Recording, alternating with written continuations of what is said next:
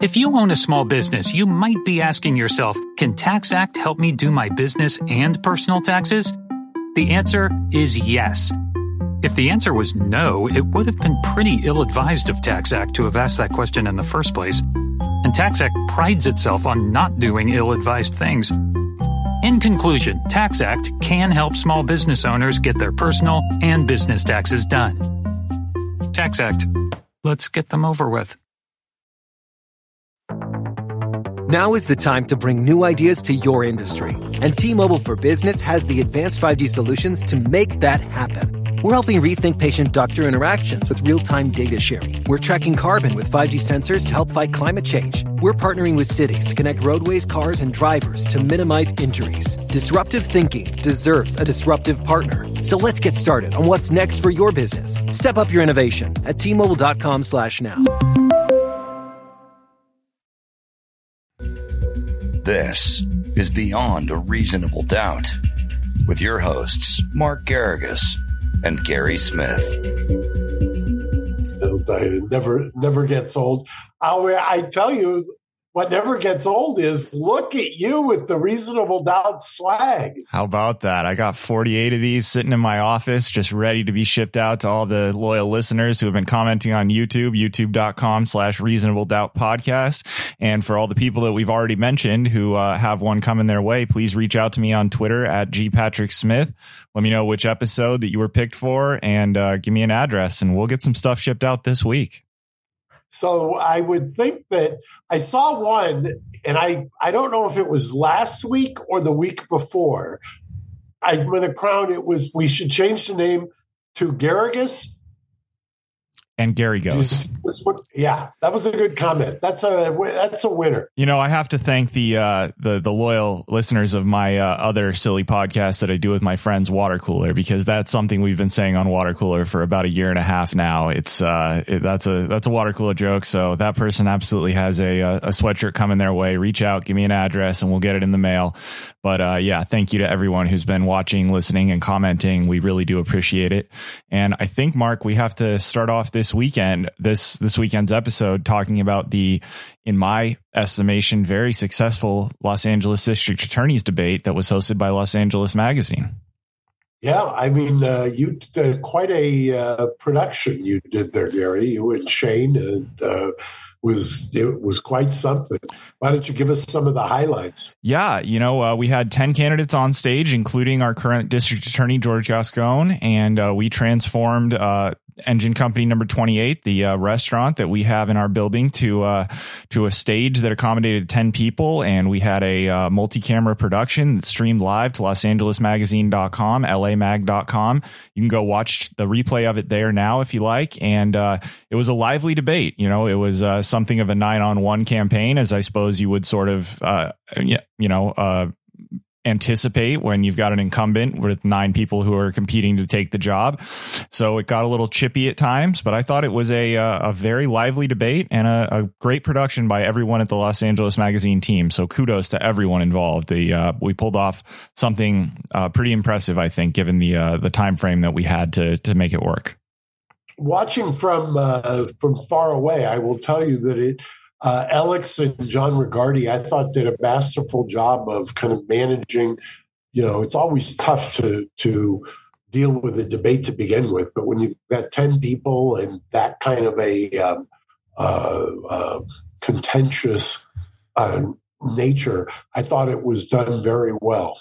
I, and very civilized, and there was good humor, and then there was uh, actual uh, thoughtful policy that was discussed. All in all, I was very impressed. I couldn't agree more. Alex and John, Alex and John were uh, were excellent. They did a great job maintaining a, a, a, handle on you know all of the different personalities. You know, when you have that kind of a, a platform, a lot of people trying to go back and forth. They uh, they did a good job of keeping it under control and keeping it to a civilized uh, nature. And I thought that it was a, a very good production. So I would encourage everyone to go to lamag.com and check that out if you haven't seen it yet. Yeah, it was especially you know this the the LA County DA's race has become uh, you know obviously it's it's huge when it comes to LA County, but it's become a national um, issue, if you will, and uh, and so I, I, think there was a lot of interest in it uh, that you normally would not see in a uh, LADA's race, at least in the last 40 years that I've been around.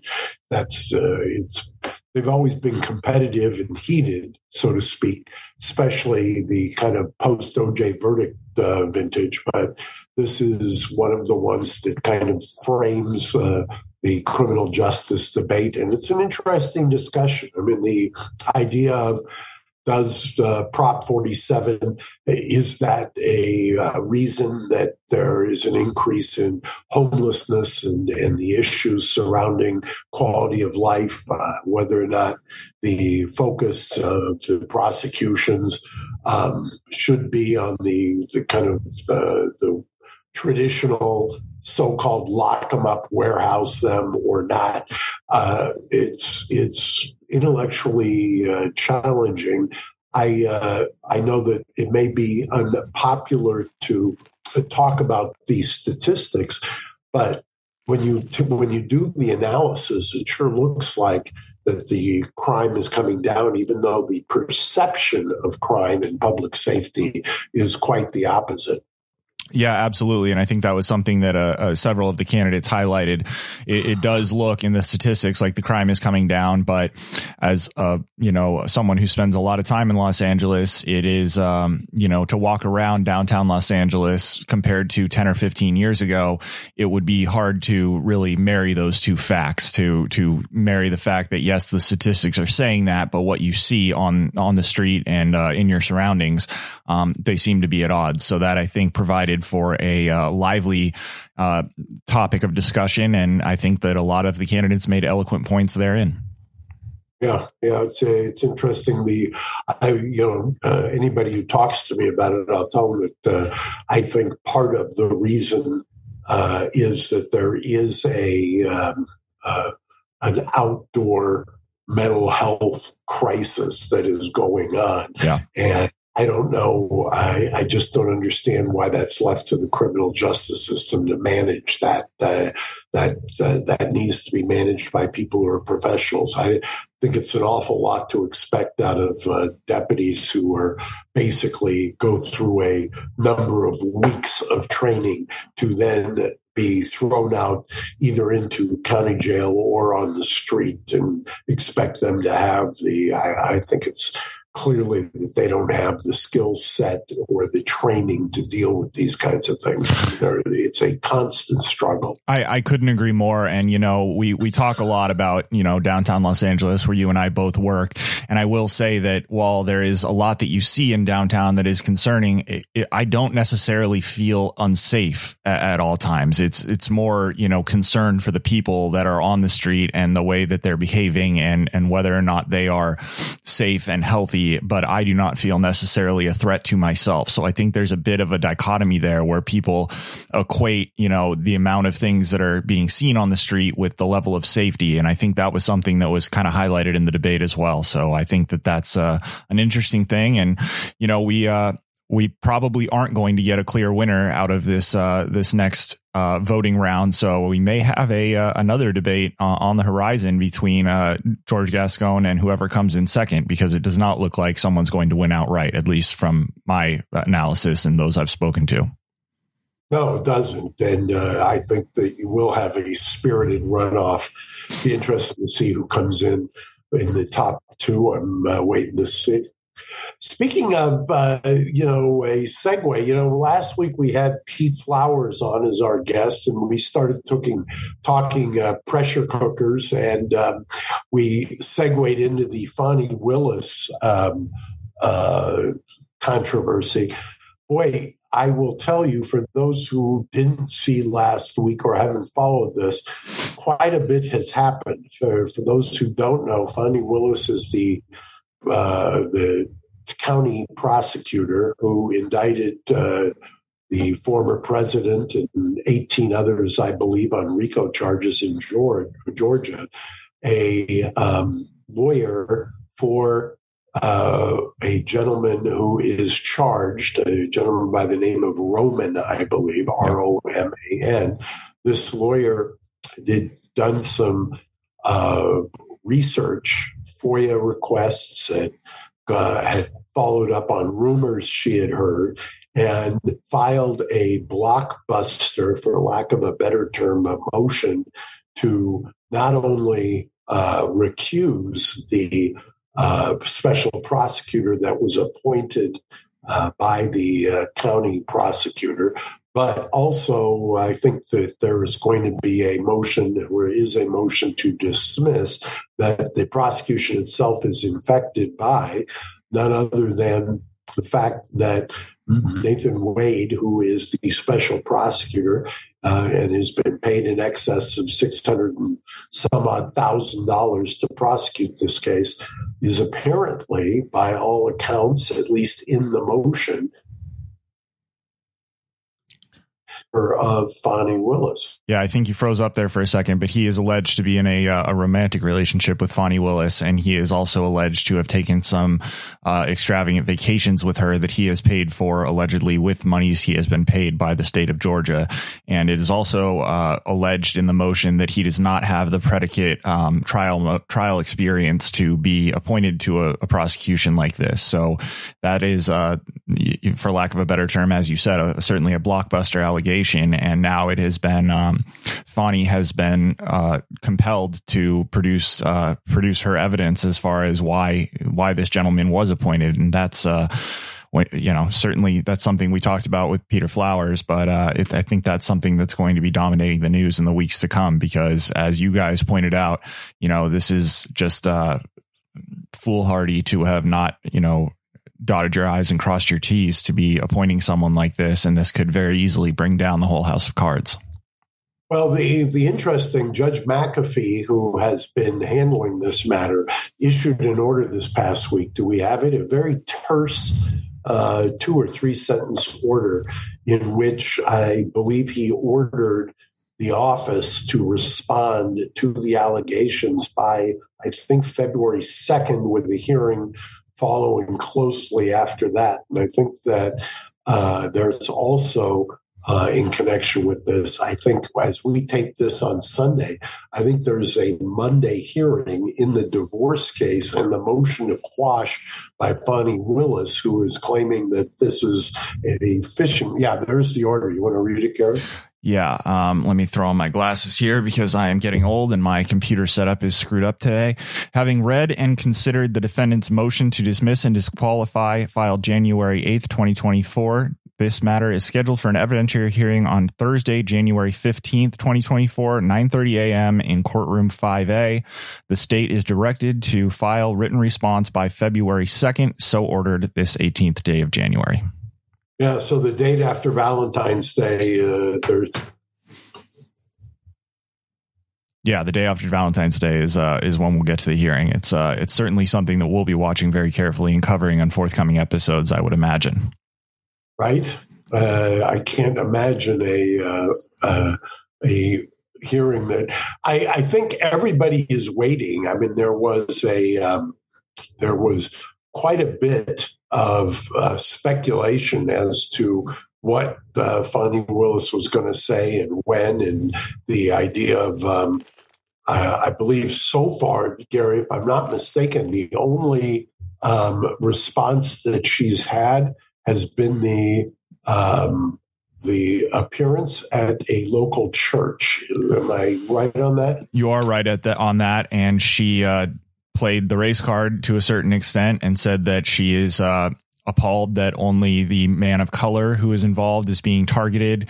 And, um, you know, I, I guess my reaction to that was, well, that's the only person who you're in a alleged, you know, personal and sexual relationship with. So I don't understand exactly how you can point to that. That seems to be uh, disingenuous and, uh, you know, obviously political. But um, that seems to be her only real reaction to this so far, and it's uh, it's confounding to be honest.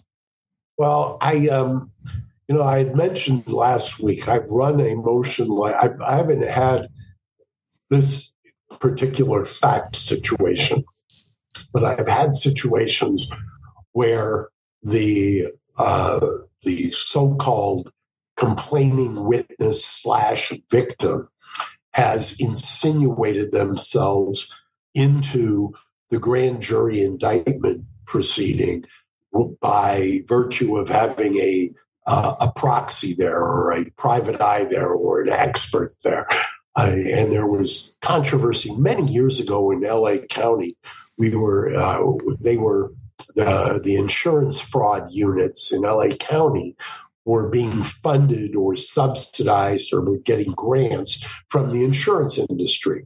And so there were all kinds of motions to recuse based upon that what, what uh, appearance of impropriety, the con- the nature of the conflict. What the argument is here, and the uh, lawyer for Roman can get the the full name because she deserves um, quite a bit. As uh, we said the Flowers last week, even though the uh, the uh, allegations are explosive and that there wasn't a whole lot of um, exhibits filed in connection with this, it's starting the the items and the evidence is starting to uh, come forward. One of the reasons why this uh, motion to quash in the divorce case is going to be so interesting this coming week. And uh, for those who don't know or aren't in the weeds, apparently what happened is, is that Roman's lawyer, Ashleigh, had uh, either access to or was tipped off to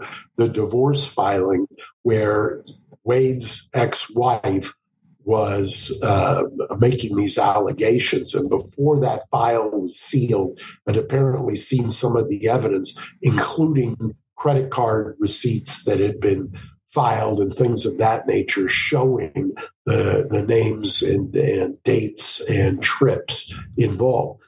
The argument is that, and by the way, there's another component to this, Gary, which I was waiting for somebody to um, uh, for this uh, other ball to drop, so to speak. Did I send you, or do you have the letter from the audit committee of the local county down there, the Fulton County Audit Committee? Because I was waiting for, and now we saw within the past couple of days, there is an audit committee. Because one of the things that, that happens is you have to get um, most prosecutors in most counties have a budget. The budget is generally supplied by the county, and that seems to be the case here in Fulton County. So now you've got the Board of Commissioners of Fulton County writing to Fani Willis January 19th in the last couple of days and saying, here's the um, the chair of the Fulton County Audit Committee. I must reasonably inquire about allegations continue contained in a recent court filing. They involve your decision to appoint Nathan Wade. Uh, he's alleged to lack relevant prosecutorial experience, paid your portion of multiple instances of leisure travel, and be in a romantic relationship with you, separate from any inquiry by the state of Georgia. So requires confirmation of whether county funds provided and its prosecutorial function were used in an appropriate manner. And then they go on to list a uh, uh, kind of a laundry list. Yeah, a litany of of different things that they're concerned about. And Ashleigh Merchant is the uh, the attorney for uh, the attorney that you were referencing earlier. Um, yeah, it's you know this this just seems to be crumbling uh, around Fani Willis in in many different ways, and just it's you know it's a very surprising and and interesting way that this all seems to be shaking down. Hey everybody, what's up? It's Gina Grad. And when you're searching for the perfect piece of jewelry, it can be hard to find a brand you trust. Alex and Ani has been creating meaningful jewelry for over 20 years, designing pieces that connect you with all of life's important moments. With an emphasis on value, there is truly something for everyone. They've recently launched their everyday collection. I could not love it more. These pieces are made from stainless steel and an advanced water resistant plating method that doesn't tarnish. It has the look of real gold. It's beautiful. I love these pieces because they feel so classic, but they have so much versatility. Alex and Ani are also featuring some gorgeous pieces that I have right here, like Black Lotus, this gorgeous Black Lotus charm necklace and their Stay Wild pendant and their Wings of Protection necklace that have a classic and vintage feel. See that? And of course, you can't forget their signature bangle bracelets, which I'm also wearing. And I have a lot of their stuff. I have the numerology bracelets. I have the hula dancer to commemorate a meaningful trip I took to Hawaii. From classic to bold statement pieces, Alex and Ani makes it easy to sprinkle your personality into each piece or make a truly meaningful gift for someone you care about. Meanwhile, you can take comfort in knowing that you're shopping with a socially conscious brand as Alex and Ani has donated over 60 million dollars to nonprofits worldwide, connecting fashion and philanthropy in an easy, fun, affordable way. Right now, Alex and Ani is offering our audience 20% off. So check their gorgeous collection out at alexandani.com and use the promo code MEIDAS. That's M-E-I-D-A-S at alexandani.com. Use that promo code at checkout for 20% off your order. Come and get something beautiful. You know, one of the other interesting issues, getting ahead of ourselves, the judge issued a, that order that they have to reply by February 2nd. at The office of Fani Willis set a hearing, as we mentioned, for the day after Valentine's Day. But if I'm not mistaken, Judge McAfee also worked for Fani Willis right up until the time that he was appointed.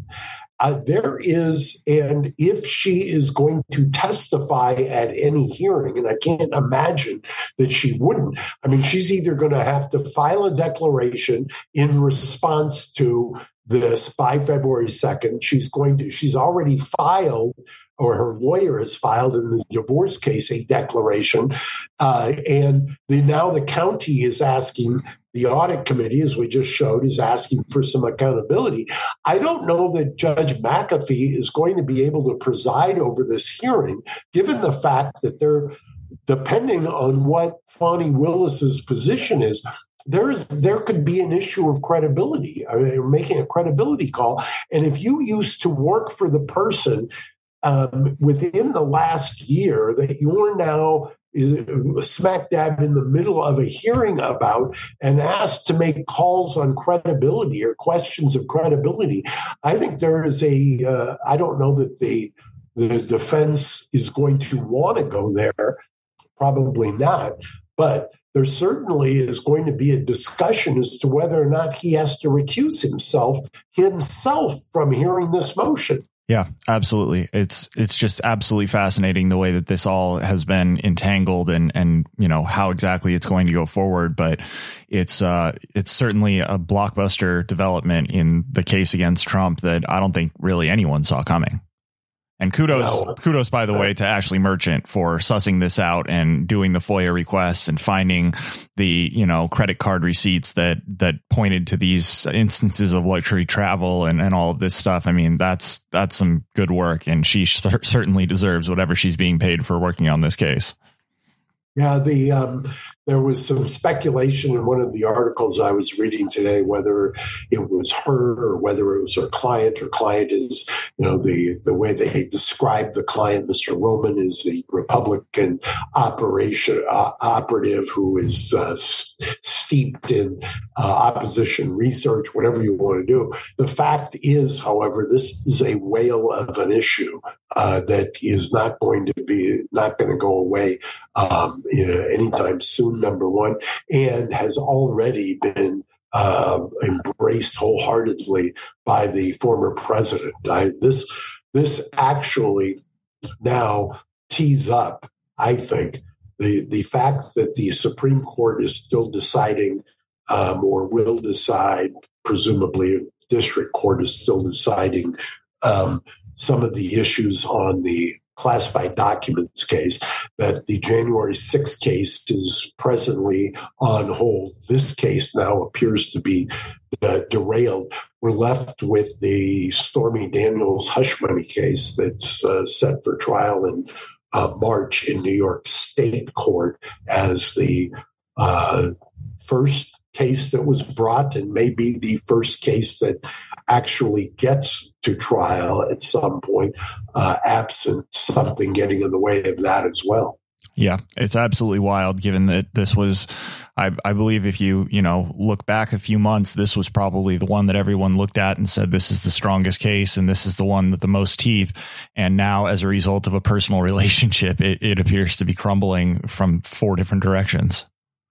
Yeah, it's a, I mean, this is for those who are dismissive, this is a whale of an issue. You cannot have, um, this is not going to be sorted out quickly I, or if it is sorted out quickly, it's going to it's going to embroil and uh, it's going to be uh, it's going to have tentacles that spread out in every direction. Because part of the argument by the defense is going to be, look, this is a case that is um, uh, poisoned, if you will, by everything that is being alleged in the first place. And you can't, you know, I'd seen uh, no less than Norm Eisen, who is a about as strong a Democrat as you're going to find.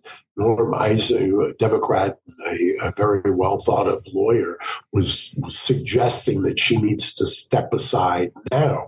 I don't think that that cures the issue. Obviously, anybody who has practiced will tell you that the the problem here, if you're if you're even uh, remotely objective, is that the idea of bringing the grand jury of what kind of charges to bring of all of the things that lead up to an indictment of what you use and everything else are completely uh, enveloped by the prosecutorial discretion. If the discretion is compromised in any way, and if there is this uh, the compromise in the relationship of the appointment and the appointment was untoward in the first place, it tends to unravel and taint the rest of the prosecution. And that's why this is not just a recusal motion, but also uh, expansively a dismissal motion as well. Yeah, absolutely. I, will come back to what I said before.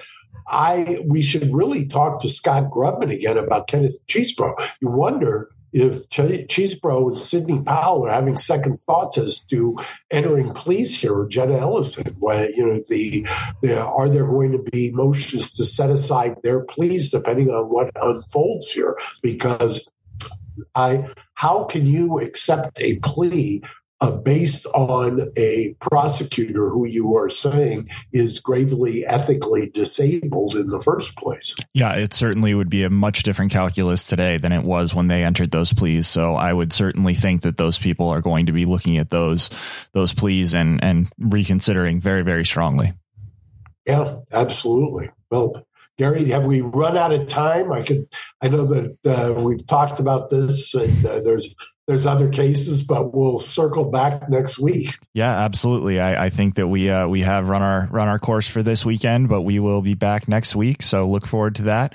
And uh, please do like and subscribe, comment, go to youtube.com slash reasonable doubt podcast, subscribe and comment as you uh, see this beautiful merch, which has uh, more on the back that I, I'm not in a position to show, but we've got a. Some, not you're not going to turn. You're not going to do the pirouette. Well, I, I don't think I can without looking like a fool. So we'll uh, we'll save it. Maybe I'll wear it uh, backwards next week, and you guys can see the hoodie flopping in front of me. But uh, we've got some beautiful stuff here, so do comment, and uh, we will get some stuff shipped out. Hit me up on Twitter at g patrick smith if you've already been deemed a winner, and we will get it out this week. Mark, thank you so much for your time. I hope you uh, enjoy your travels and stay safe, and I will look forward to seeing you very soon. Thank you, Gary. Great job again on uh, this past week on the debate. Thank you, sir. Bye bye. Thanks for listening to Reasonable Doubt. Subscribe on YouTube at youtube.com slash reasonable doubt podcast.